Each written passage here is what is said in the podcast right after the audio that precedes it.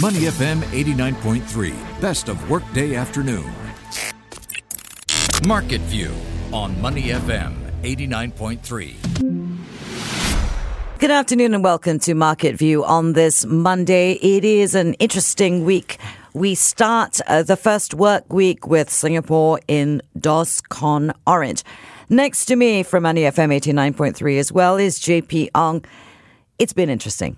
We, I think we say this about every week in the markets, and I don't know if it's interesting or a bit harrowing. Actually, I mean the fact that we are seeing a lot of volatility and uncertainty in the markets. Uh, from the continued spread of the novel coronavirus, uh, it, I would say I would characterize a bit a bit more uh, a bit more more concerning actually from my point of view. And mind you, also I think uh, the direction of the markets might be one of the lesser of our worries because we're talking about human lives here. We're talking about actual people getting sick, right? This will also crimp on economic growth and also the future of some of these companies and provide some, we hope, temporary turbulence and uncertainty for these companies. But while that's happening, we're seeing markets starting to pull back again. So this week, we guessed it, we're starting at the red. The Straits Times Index at one point fell by about 1%. We've steadied ourselves, but we're still dealing with a 23 point loss. We're now at 3,157 go heading into the afternoon session. The rest of the region also looking equally red, uh, and we're seeing sell-offs pretty uh, across the board. Um, not big ones, that is, but still many um, markets are still tr- treading in the red. The Nikkei 225 is down by about 150 points. The ASX 200 also 10 points lower today. Shanghai and Shenzhen not as uh, big uh, a pullback as we expected. A number of uh, Chinese uh, provinces, their their citizens, at least in these provinces, they're returning to work this week. I think a good number of them are actually coming back from those extended Lunar New Year holidays that some of these provinces rolled out. But you're seeing at least Shanghai down by about four and a half points, Shenzhen down by 23 points. I posit that the most heavily hit market today is Hong Kong. You're seeing them actually down by about one percent today. It could also be down to some of that, some of the the uh, the heartbreaking news, if I can characterize it as that, with that family of nine that actually caught the novel coronavirus from a hot pot dinner, right? And I think it also just raised the number of cases there, and you can see just how sensitive markets are to uh, the number of cases that are that that rise, or if there are new cases, especially when there's a big jump. We also saw something similar with the Nikkei 225 when they had that uh, confirmation of those uh, of those uh, dozens of cases of, uh, of the coronavirus that were detected on that cruise ship that they luckily had under quarantine off of the docks, off of the po- port of Yokohama. But you can see just how it's really shaped market sentiment and all for the worse. Everyone's trading lower today. Markets, uh, thankfully, the sell off is not as big as, say, last Monday, but nevertheless, we're all solidly in the red, including us here in Singapore. Well, you know, they just came back from very extended Lunar New Year. The Lunar New Year is finally finished uh, as of the weekend. Yes. Uh, and we are coming into our first work week on DORSCON Orange. It'll be interesting to see how that affects the companies that we're talking about and their business continuity plans and, and how disruptive all of that actually think, could be. I think that's exact. That's uh, you hit the nail on the head there. I mean, business continuity. Can you actually return to normal, especially if a number of your companies are either doing team splits, or if your companies are doing, or actually just shutting down operations altogether, just to avoid the potential spread of Mm-hmm. the disease. And we, and rightfully so, the uh, the health and the uh, the health of your employees should be paramount. Number Sure. one, right? And the health of uh, citizens in general should be paramount also. Um, but it will drag, and I think we've seen it actually t- uh, hit tourism. A number of, uh, I believe, Fitch, act- Fitch and Moody's actually said that we're going to see the brunt of the of a possible slowdown here in Singapore in February because of the because of the restricted number of tourists that might come into this into the country over the next couple of months. We also have the folks at Citigroup now saying that we might see a further uh, slowdown, at least for the semiconductor and the and the construction and the uh, manufacturing industry here in Singapore, and that uh, this is really going to cut into that strong recovery we saw at the start of uh, or that prom. Let's not call it strong, promising, Promising. recovery promising recovery in January. And it, it knocks the wind out, if you really, when you're just getting back up and suddenly another, uh, a quick left hits you across the chin and put, puts you back down on the canvas at the moment. They're saying this could curtail production in the semiconductor industry and all the factories here that are linked to the global supply chains of the semiconductor industry, you could see production curtailed for February and March also because of disruptions on both the supply and the demand side. It's hitting the semiconductor industry, it's hitting the automotive industry. Who would have thought that it would this virus was strong enough to paralyze the production of Hyundai out in out in South Korea? So, and they- they've said, "Hey guys, we have no car parts at the moment. We're working with the Chinese authorities to try and ramp it up." But understandably, Chinese authorities are also a bit reluctant to have some of these uh, companies come back online because they're, if anybody's more worried about a potential further spreading of this novel coronavirus, it's got to be some of the folks out in the mainland, right? So uh, this is something they're warning also, and we, we just have to watch out for how it's going to hit semiconductor imports and then the disruption in China's demand for these semiconductor imports. It could hit some of the supply chains here and some of the factories here in Singapore that are part of that supply chain.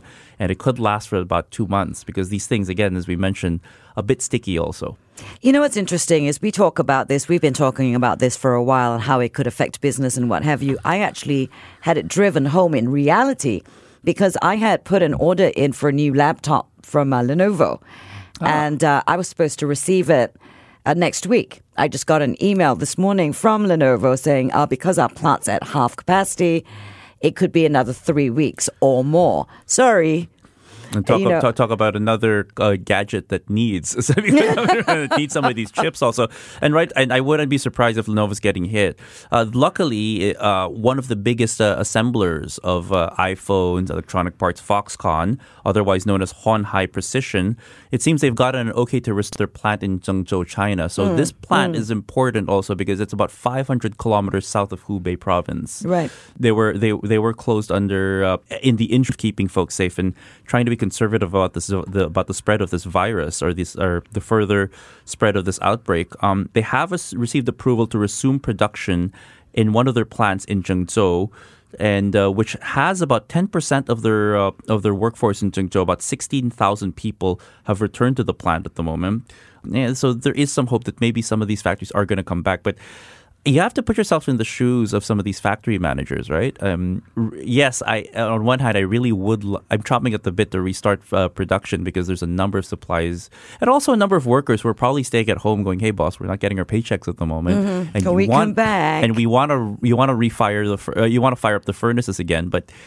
Can you really afford to do that if every waking moment you're wondering if uh, someone's sneezing on that on that plant, if it's going to further spread things, if you're going to catch it as well, Right. and if you are doing a disservice to your society by keeping your factory, it's a very tough judgment call. I'm not taking any sides there, but it's a very hard predicament and really tests the managerial mettle of anybody who's running a factory. I'm sure some of the fa- uh, some of the factory uh, owners and managers here in Singapore are running through the same thing, and we can only hope that they can that they make their decisions with prudence and also taking into account all of these uh, all of this because hey, we would love to see you guys go come back online, but I'd like my laptop sooner than later. there you are. Yes, yes, but maybe not the expense of somebody No, getting sick. right? absolutely Yeah, not. Right. So there. All right, so let's come back to a little bit of Singapore based news. Sure. High Hyflux announced that non executive independent director Simon Tay has resigned voluntarily due to his inability to fulfill his duties as an independent director. Well, now it bec- now the thing is there's now a conflict of interest also because Simon Tay is a senior consultant at Wong Partnership, which has been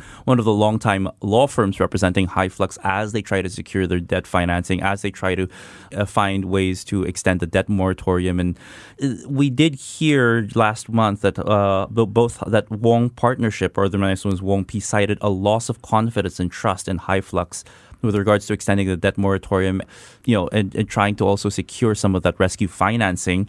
Hyflux hit them back and said, "We also have a we have a loss of confidence in you guys." And they went on to appoint Clifford Chance and Cavenagh Law as their new legal advisors. So the thing is, Mr. Tay, as a senior consultant, there is a clear conflict of interest now here if he stays on the board because um, when you cite a loss of confidence, they're not exactly the prettiest words, and it possibly also just uh, just made it impo- made it difficult to maintain a decent working relationship there.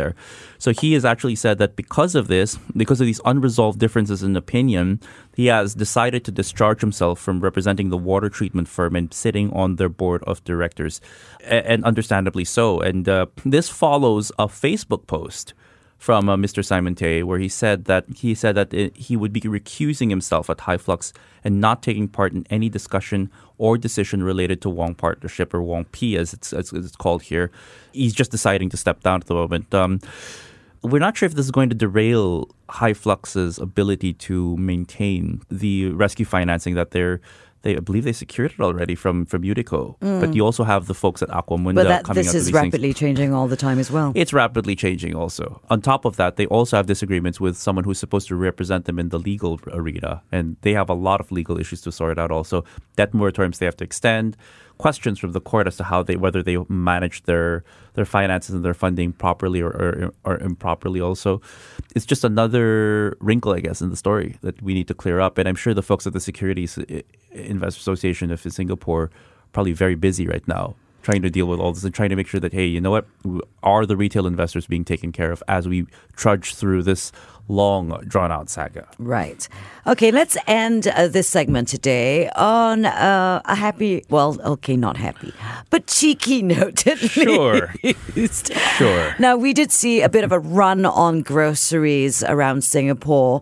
So I'm just wondering how some of those grocers who are listed are doing today. So there's one grocer you really just have to keep track of, and that's uh, Sheng Siong. Mm. It, it's interesting because a few months ago there was talk of Sheng Siong and some of these grocers maybe benefiting should there be fiscal and monetary stimulus from the budget Right. that might lend to some consumer confidence and thus buoy their operations and the demand for this. Well, Sheng Siong's up, but for a different uh, case. I mean, I, I believe you were telling me about uh, visits to your supermarkets and your grocers this weekend. Um, my roommate just wanted a can of sardines. And uh, it and was thank spam heavens, for me. spam for you. He just wanted a can of sardines, and he went in and the and thank thank heavens he's got long limbs, and there was one can of sardine left at the very back of the shelf, but there was one, and he was able to grab that one can. That was it. But basically, the- uh, many of these uh, supermarkets, I don't know if you had the same a similar experience. Basically, a lot of them were cleaned out. People were Well, buying. I heard, I heard, and I saw the long lines, and I wasn't about to join them, so I just You- went to your my visual confirmation was all you needed. uh, visual confirmation was all I needed. So I went to my regular little mom and pop provision store, which I love to support anyway, little Yes. small businesses. Absolutely. But because they were Muslim, they had absolutely no idea what spam was, and clearly they didn't stock Oh, it. Well, yes. And uh, uh, would you say that the smaller grocers were less affected? I think that there was a less of a run on them because the crowds weren't there. Hmm. So it was business as usual. The customers who usually go there went there. I might not even want to be saying this in case it causes a rush towards them. Yes. but or maybe they need that that rush. Maybe. But uh, I think things have have uh, uh, saner minds have have reigned, and I think that will settle. I know NTUC has put in uh, limits to what each individual can buy, but I was just wondering how it affected their stocks today. Well, NTUC, we don't have them at the moment on the SGX, but uh, Sheng Siong is a clear uh, barometer Sure. of that. Their share price is up by 4.1% today. That's a 5 cent gain for a stock that's now at $1.28. Also, one of the, let me see if I, if I count this right, they are the ninth most heavily traded offer in terms of value turnover today. And you seldom see Sheng, Sheng Siong among uh, trading uh, with such heavy turnover and with so, so much Sure. trading activity. But they've definitely captured the minds of many traders today. They're up there, but across the board, you're still seeing losses from the likes of DBS. The big three banks are all paring back by more than 1%. Here, uh, and not, not surprisingly, Medtecs International, again, among the six most heavily traded offers, they're up by 20% today. Surprisingly, Yangzijiang Shipbuilding, which is seen as being very sensitive to any slowdowns from China and any volatility that's emerging from the mainland, well, their share price is up by half a percent today. So looking a lot more steady, at least for the for the Chinese shipbuilder.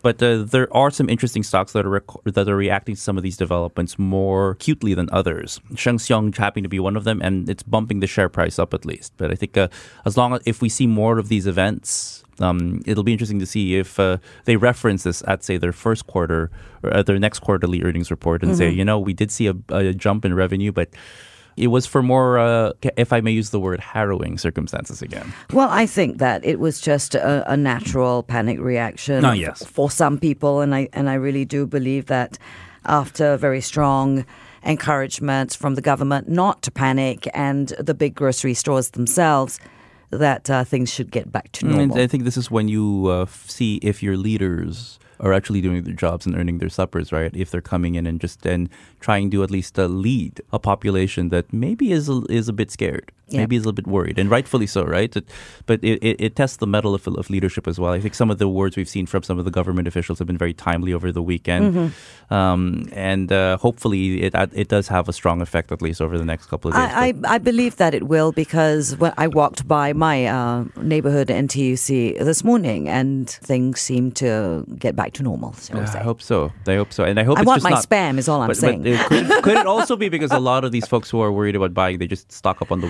weekends and they don't have time today? I, I don't need 16 cans of it. One would be nice. That, that's what my roommate uh, Dominique said. All right. Well, this has been Market View on Money FM 89.3 with JP Ong. I'm Claressa Monteiro. Before acting on the information on Money FM, please consider if it's suitable for your own investment objectives, financial situation, and risk tolerance. To listen to more great interviews, download our podcasts at moneyfm893.sg or download the SPH radio app available on Google Play or the App Store.